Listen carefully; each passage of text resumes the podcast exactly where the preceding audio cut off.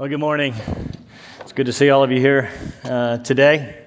We've just come through the annual New Year's celebrations. No doubt some of you stayed up to watch the new year arrive. I can remember as a boy uh, thinking how great it would be to watch the clock strike midnight uh, and know that we'd just gone from one year to the next. But that was when I was a boy. Now, not so much.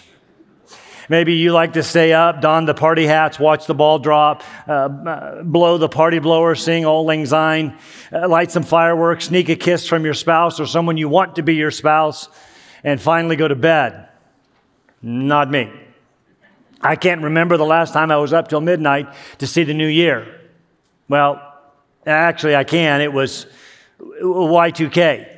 Now, for you kids, you may have read about that in the history books. That's when the year changed from 1999 uh, to 2000. There was lots of hype, many doomsday prognostications. So, yes, many of us stayed up all night, uh, stayed up till midnight and, the, and found that the lights stayed on, the water still flowed, and we went to bed reminding ourselves we always wanted that generator anyways. Of course, in the days and weeks following January 1st, there, were, there was also lots of backpedaling. Uh, uh, not so much those who were saying Y2K could be the end of the world as we know it, but those who were saying that it would be the end of the world.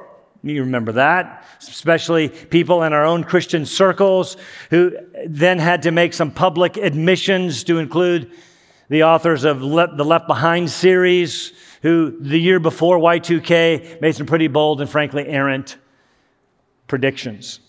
Yes, at that time I was concerned about people making bold end times prognostications, concerned uh, that some of them were laughing all the way to the bank, concerned that they were detracting from the credibility um, of the gospel, concerned that some were setting dates when the scripture clearly uh, forbids us from doing so. But let me tell you another concern I had, and frankly continue to have, that might hit a bit closer to home. And that is the opposite extreme. That the promise of the return of Christ rarely crosses our minds at all. The only dates we're setting are vacation or graduation or wedding or retirement or due dates because we don't really expect Jesus to come in our lifetimes.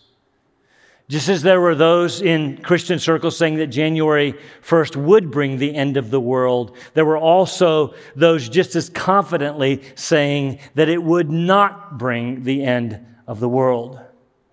Because you see, when, when it comes right down to it, most of us don't really believe that Jesus is going to come in our lifetimes, do we?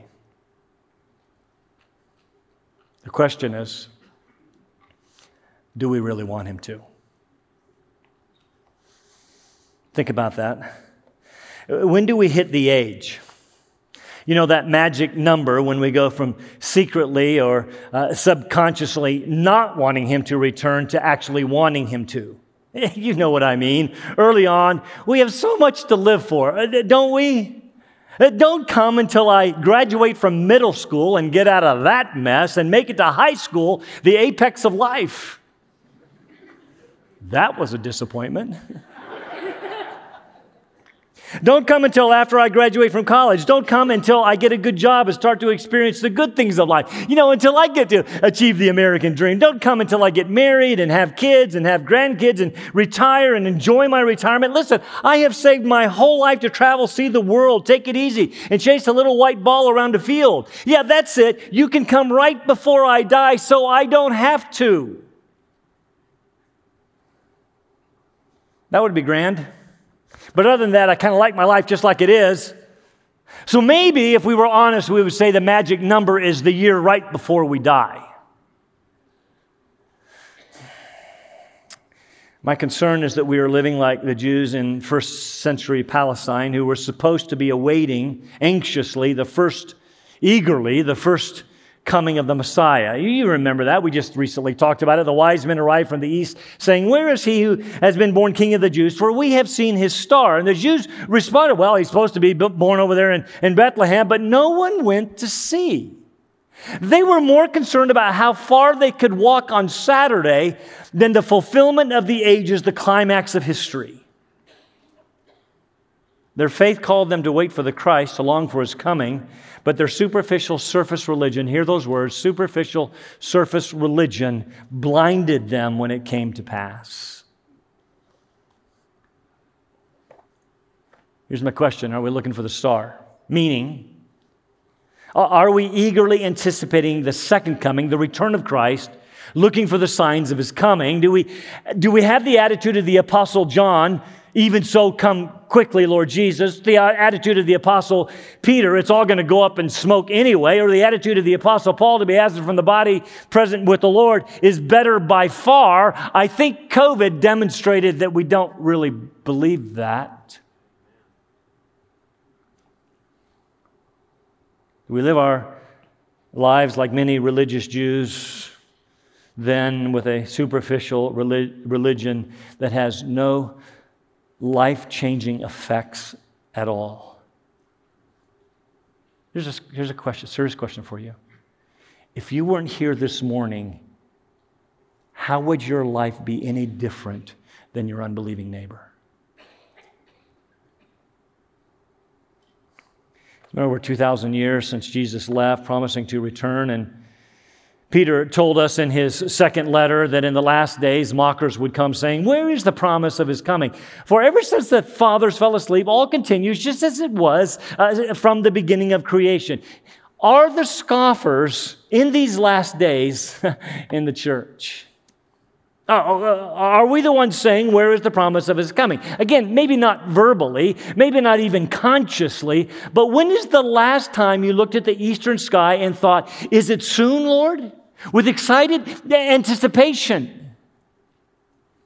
Or do you have too much of life to live? When is the last time? When is the last time you ordered your life as if you expected him to return? So read through the New Testament. I see an excited anticipation. Sure, I see an early church confused about the return of Christ, not unlike today. But I also see a church that seemed to be consumed uh, with the coming of Christ. Does, does that describe us? You see, I'm suggesting that there will come a day when the excitement of his return will actually become the necessity, indeed, the pleading for his return. What do I, what do I mean? We are finding in the book of Revelation, things will continually get worse and worse and worse. And so John writes to tell us remain faithful, persevere to the end, because while you will I know this sounds foreign to us. While you will suffer, in the end, our God wins. So wait for, long for his return, and maybe that's our challenge. We're not suffering too much, but we will. I'm not suggesting that we start creating charts that are more complicated to understand than the book of Revelation itself. I'm not suggesting that we start setting dates. We should not. I am suggesting that we start living like New Testament believers who expected and longed for the return of our Savior. And if we did, I believe that it would change the way that we live our lives. We wouldn't, for example, put off talking to people about the claims of Christ. After all, there's no time to waste. We must redeem the time. We wouldn't put off serving our Christ, maybe here in the church, because we, we want to be found faithful stewards when He comes. And we wouldn't we wouldn't put off pursuing a deeper, more abiding relationship with Jesus. When Shauna made the announcement about uh, reading the Bible together, that actually inflamed or excited us just a little bit. Or, or, or did, did it? We wouldn't put off a deeper, more abiding relationship with Christ because we might just see him soon, you see. And if we go through the book of Revelation and it does not change us, I, I'm afraid that we've wasted our time. As I suggested last week, we are in the slog of the judgments. It's been a bit of a slog. I know that. We finished the first and second series of judgments, the seven seals, followed by the seven trumpets. The seventh trumpet has now um, sounded. But instead of moving right to the seven bowl judgments and the glorious return uh, uh, of Jesus, we have a, another lengthy interlude or two, not unlike the interlude between Christ's first and second coming. And, and in these, we find John is, in these interludes in Revelation, we find John is introducing the principal players for the final stage in this unfolding drama. Better, God is sovereignly putting pieces into place to, uh, to bring to completion this age old plan and an end to, listen, to this age old conflict of which you have been a part, whether you realize it or not. You are on one side or the other. Age long conflict. We've covered Revelation 12 in the last couple of sermons. The, the woman who we found to be the nation of Israel has produced the Christ, all according to plan. The dragon, who is, who is Satan, sought to devour the, chi- the child as soon as he was born, but failed. At some point, post cross, post resurrection, and post ascension, Satan and his fallen angels are cast out of heaven. This either happened at the ascension, or more likely, I think, will happen in the future right before the end. When he is thrown out of heaven, Satan knows that his time is short. Uh, the, the, the book seems to indicate that it is the last half of that seven year tribulation. Uh, the last half, some people call the Great Tribulation, a period of three and a half years, 42 months, 1,260 days, a time, times, and a half time. We've seen that over and over. And during that time, frustrated by his failure to destroy the woman, the dragon turns his attention to her children. Who are they? Those who keep the commandments of God and hold to the testimony of Jesus. These are believers in Jesus, Jew and Gentile alike, who become the target of Satan's destructive efforts. Personally, believe it's the church which will still be here.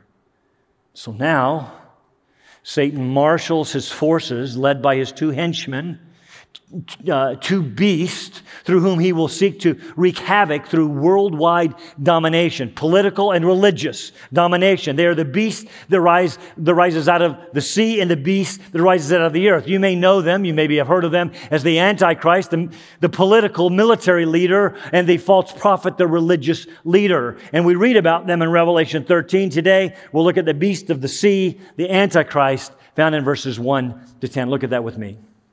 And the dragon, found in chapter 12, that's Satan, stood on the sand of the seashore. Then I saw a beast coming up out of the sea, having ten horns and seven heads, and on his head were ten diadems, and on his heads were blasphemous names. And the beast which I saw was like a leopard, and his feet were like those of a bear, and his mouth like the mouth of a, li- uh, of a lion. And, and the dragon gave him his power and his throne and, his, and great authority.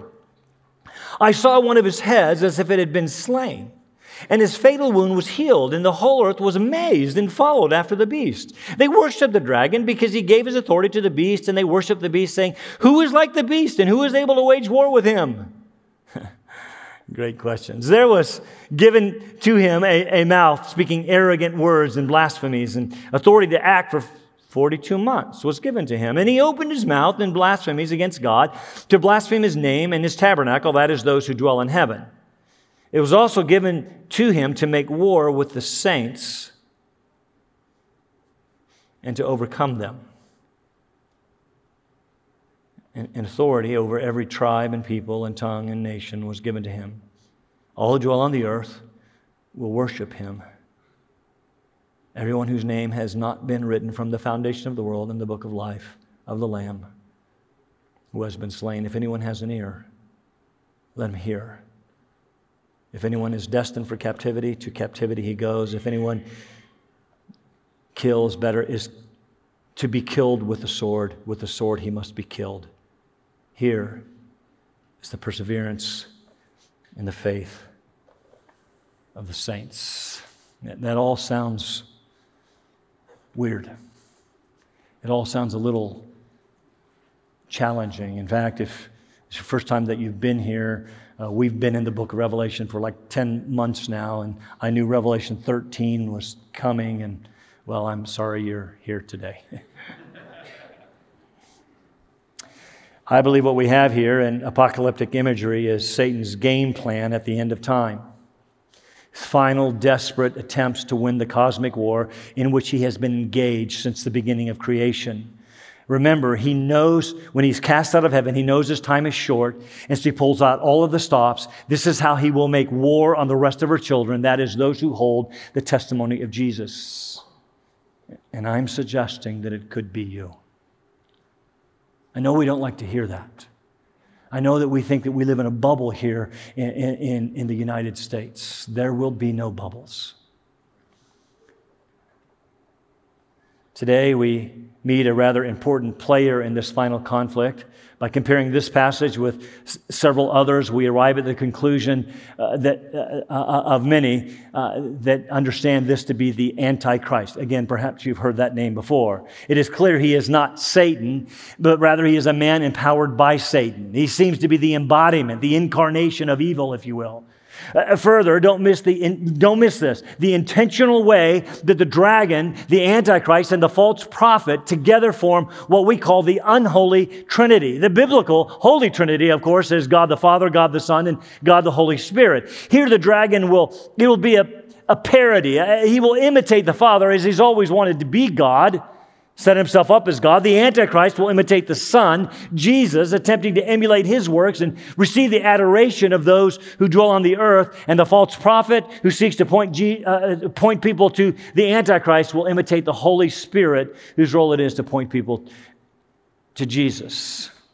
This is all a woeful attempt to imitate the Trinity, a parody, and yet incredibly, this was absolutely amazing to me as I did the study this week. This is amazing. They will successfully deceive the nations and gain their worship. Do you understand? The people across our world today will hear the gospel, will hear the truth about the true God, how He sent His Son Jesus to die on the cross for sinners, and they ho hum it or they did, uh, they don't believe it, they deny it. But when this one who is the enemy of their souls does the same thing, they will believe and he will destroy them. He will gain their worship. This is very troubling. The outline of the text will go like this the, the beast rises from the sea. In those first few verses, we're going to see the beast's work permitted by God. This will be an encouragement. You see, I could title this The Sovereignty of God Even Over the Beast. While it will seem that he's in worldwide charge, he will not be which leads to the last one the believer's response to the beast. And that will honestly, I'm going to warn you right now, that's going to be a hard one. Last verse of chapter 12 said the dragon was enraged because he couldn't get to the woman, so he um, went off to make war with her children. He stands on the seashore, implying he is the one who calls forth this beast.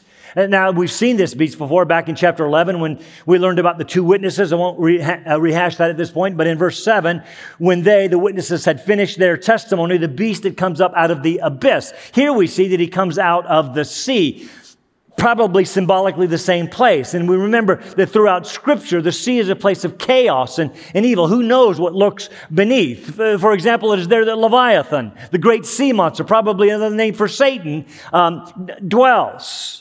Again, this description is all apocalyptic literature, uh, uh, apocalyptic imagery. Don't try to figure out the specific components. Just see the hideous and evil nature of the picture that John is painting.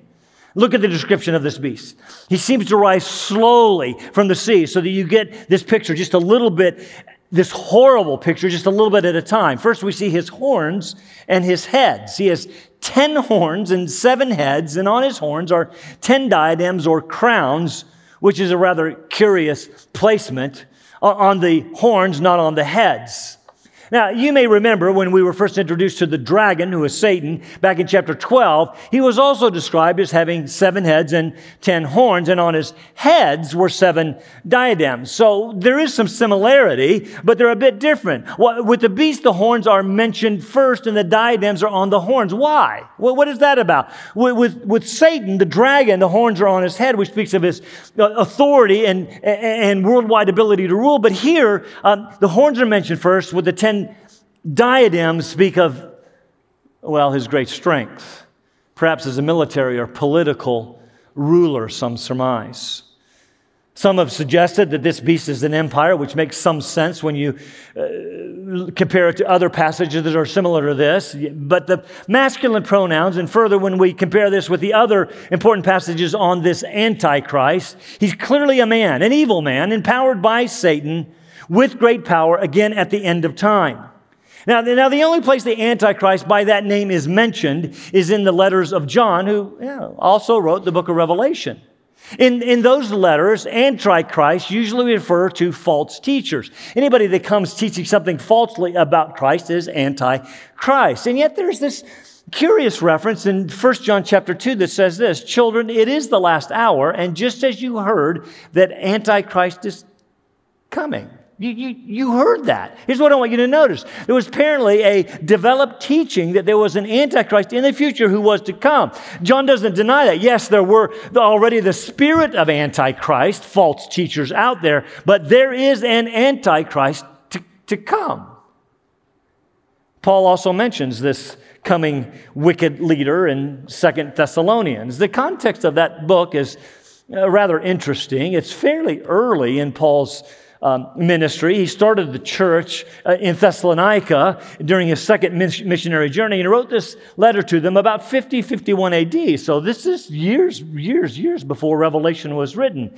He, he wanted to encourage, here's his purpose. He wanted to encourage persecuted believers to remain faithful. Does that sound familiar? He also wants to correct some misunderstandings about the return of Christ. Apparently, there was some message or letter that they had received suggesting that the day of the Lord, the return of Christ, had already happened. Jesus has already come. What are we going to do now? So he writes in chapter 2, long passage, but look at it. Now we request you, brothers, with regard to the coming of our Lord Jesus Christ and our gathering together to him, that you not be quickly shaken from your composure or be disturbed either by a spirit or a message or a letter as if from us, to the effect that the day of the Lord, that is his coming, has, has come. Let no one in any way deceive you, for it, the day of the Lord, the return of Christ, will not come unless the apostasy, that is a, a great falling away, I won't explain that, comes first. And the man of lawlessness, here it is, the man of lawlessness is revealed, the son of destruction, who opposes and exalts himself above every so called God or object of worship, so that he takes his seat in the temple, displaying himself as being God. That's what he's always wanted to do, you see. Do you remember that while I was with you? I was telling you these things? And you know what restrains him now, so that in his time he will be revealed when it's time. For the mystery of lawlessness is already at work. Just like the spirit of Antichrist are already here, the mystery of lawlessness is already at work. Only he who now restrains will do so until he is taken out of the way. Then that lawless one, the Antichrist, the man of lawlessness, will be revealed. He's coming, whom the Lord will slay with the breath of his mouth and bring to an end by the appearance of his coming. That is, this, law, uh, this lawless one, the one who is coming, is in accord with the activity of Satan, with all powers and signs and false wonders. Again, long passage, I won't take time to teach it all. I just want you to notice a few thoughts. Most everyone agrees uh, that uh, uh, this one that John is talking about in Revelation uh, 13 is this man of lawlessness. It's interesting to note that Paul um, says that the day of the Lord, the return of Christ, has not yet happened because the man of lawlessness, the Antichrist, must be revealed first. And he hasn't, so he tells this Thessalonian church, I find this interesting. He tells the church, listen, it, ha- it hasn't happened because you haven't seen the Antichrist yet. Oh, I thought we weren't going to see the Antichrist. I thought we are going to be out of here. Maybe not. Maybe not.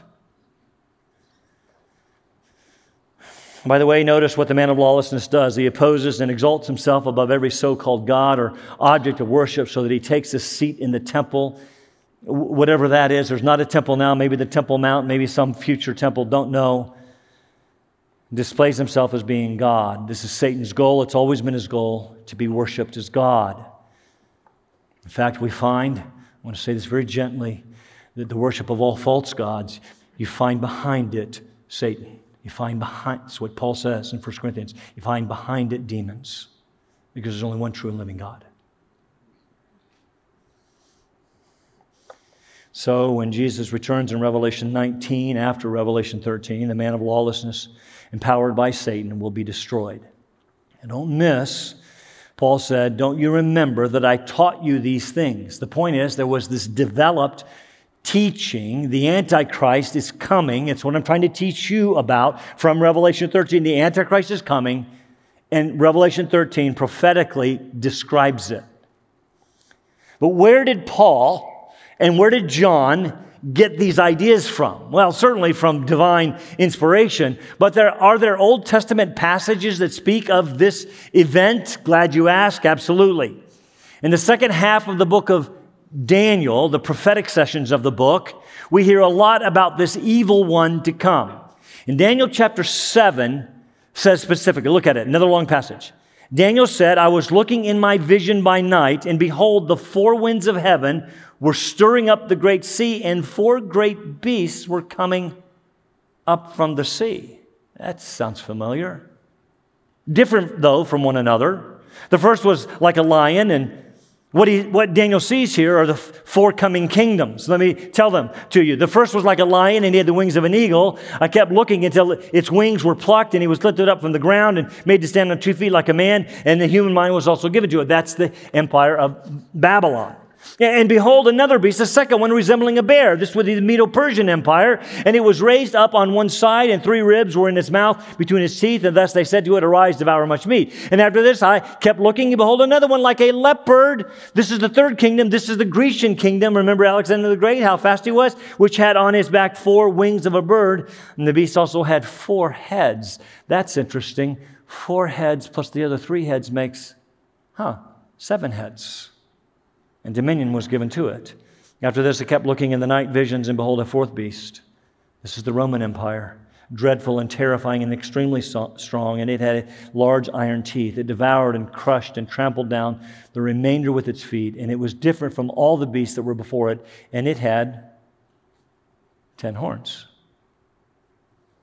While I was contemplating the horns, behold, another horn, a little one, came up among them, and three of the first horns were pulled out by the roots before it. And behold, this horn possessed eyes like the eyes of a man, and mouths uttering great boasts. I know that's a long, very weird passage. I'm not going to take the time to teach you, but I want you to notice at this point is verse 8, which speaks of a little horn coming up and displacing three of the ten horns on the fourth beast. We're going to find out in chapter 17 of Revelation that these are ten kings. And, and this horn will utter great boasts. Further, later in this chapter, we find this horn waging war. This one I want you to get. We find this horn waging war with the saints and overpowering them. Most agree this is referring to the coming Antichrist at the end of time. Look at Daniel chapter 7, again, the end of the chapter. He, this horn, will speak out against the Most High and wear down the saints of the highest one. And he will intend to make alterations in time and in law, and they will be given into his hand for a time, times and a half time. We've seen that, haven't we? But the court, that's the court of God, will, be, will sit for judgment, and his dominion, the, the horn's dominion, will be taken away, annihilated, and destroyed forever. Then the sovereignty, dominion, and the greatness of all the kingdoms under the whole heaven will be given to the people of the saints of the highest one. His kingdom will be an everlasting kingdom, and all the dominions will serve and obey him as its rightful ruler once he is put down. The Antichrist.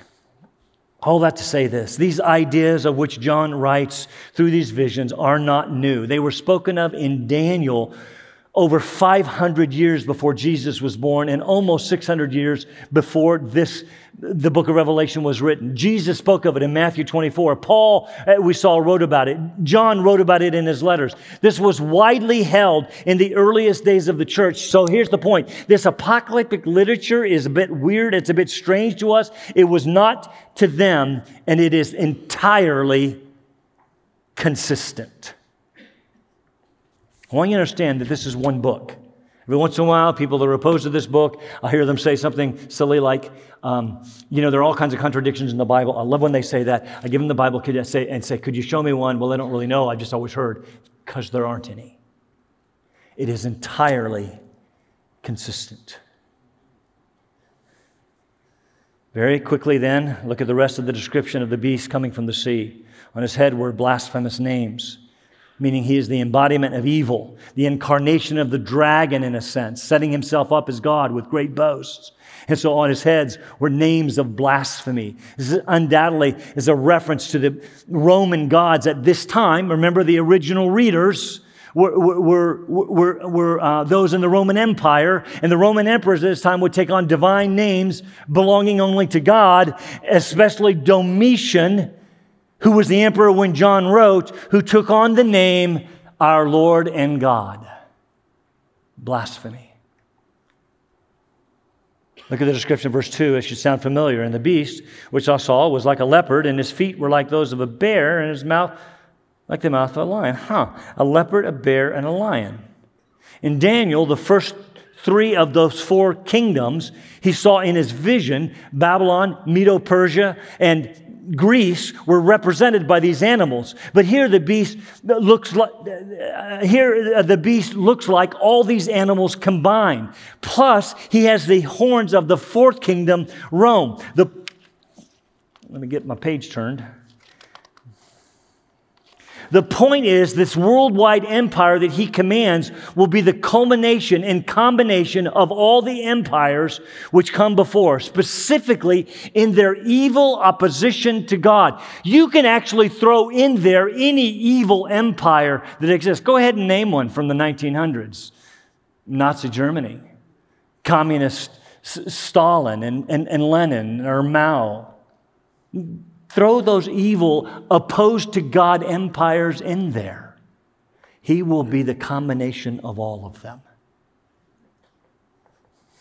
We notice the dragon will give him his power and his throne and great authority to rule the world. Again, a parody of God giving his son a throne and authority to rule the world.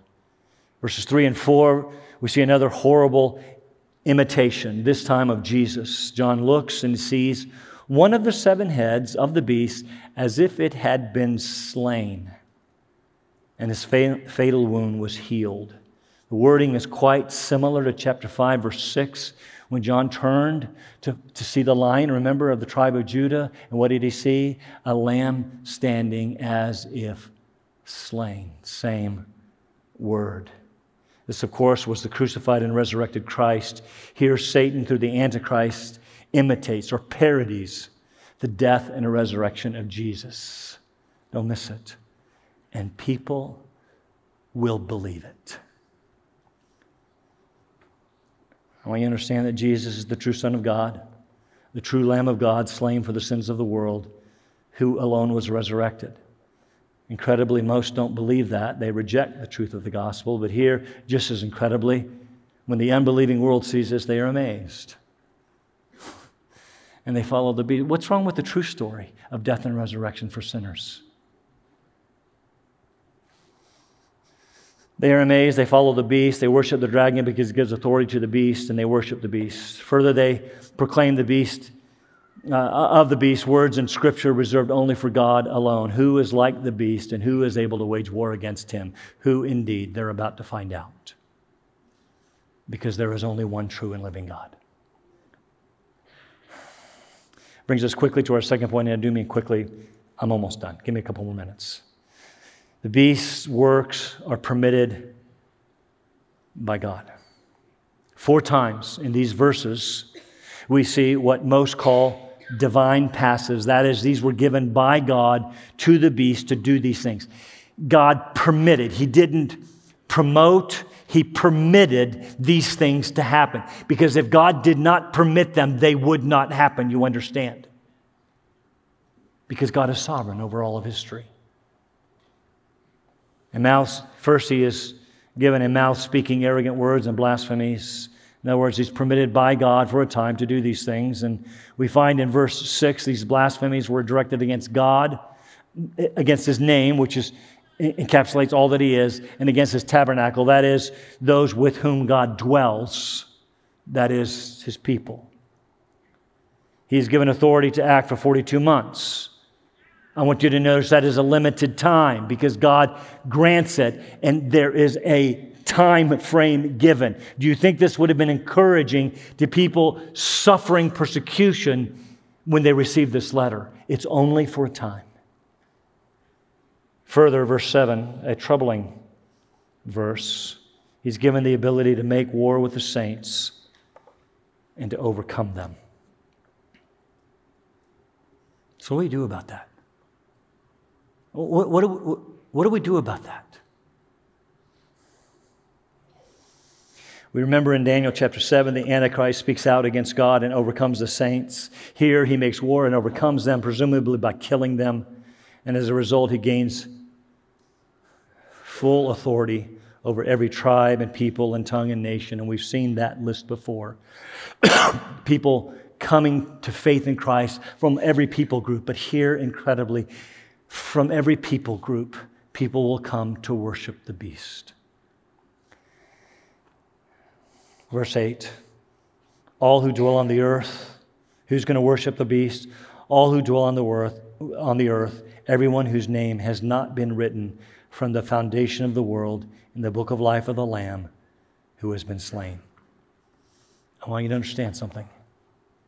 God has a book. And written in the book are the names of his people, those who have trusted in the Lamb of God, the true one slain for the sins of his people. Some question about from the foundation of the world, does it refer to the names written from the foundation of the world? Chapter 17 says that. Others suggest that it is, um, it is that the Lamb was slain from the foundation of the world. I think it's actually that.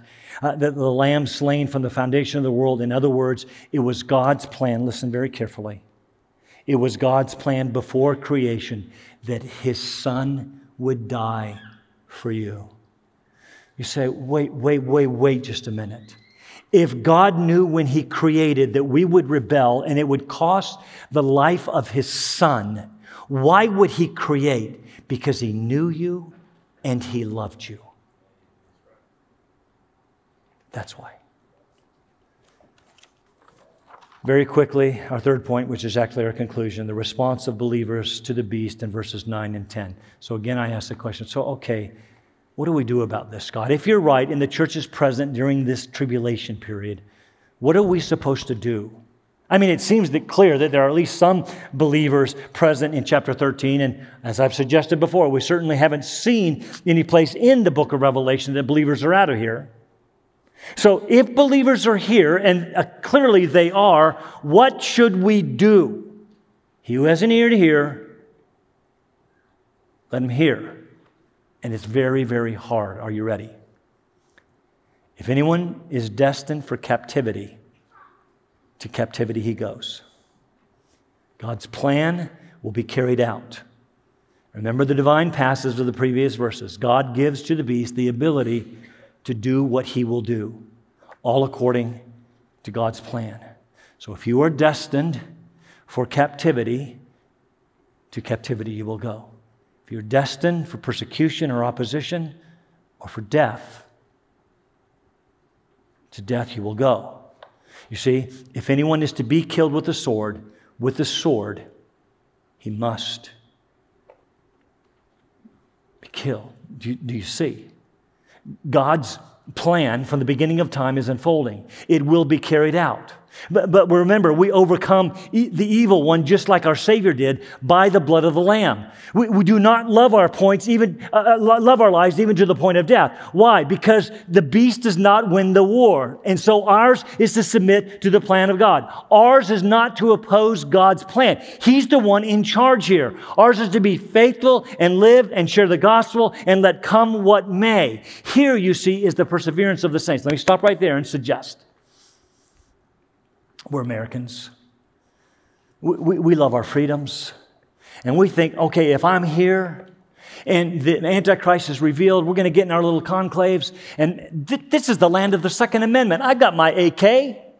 I've got my AR. Let them come and get me. That's not what we do. We don't fight with that sword. Because if you are destined to die by the sword, by the sword you will die but we don't love our lives to the point of death. We love our God. Our response is to fight not with, this, with physical swords. Our response is not to take up the sword, but to take up the sword of the Spirit, which is the Word of God. Our response is to fight with the gospel of Jesus Christ and let come what may. Are you ready to do that? Let's stand for prayer.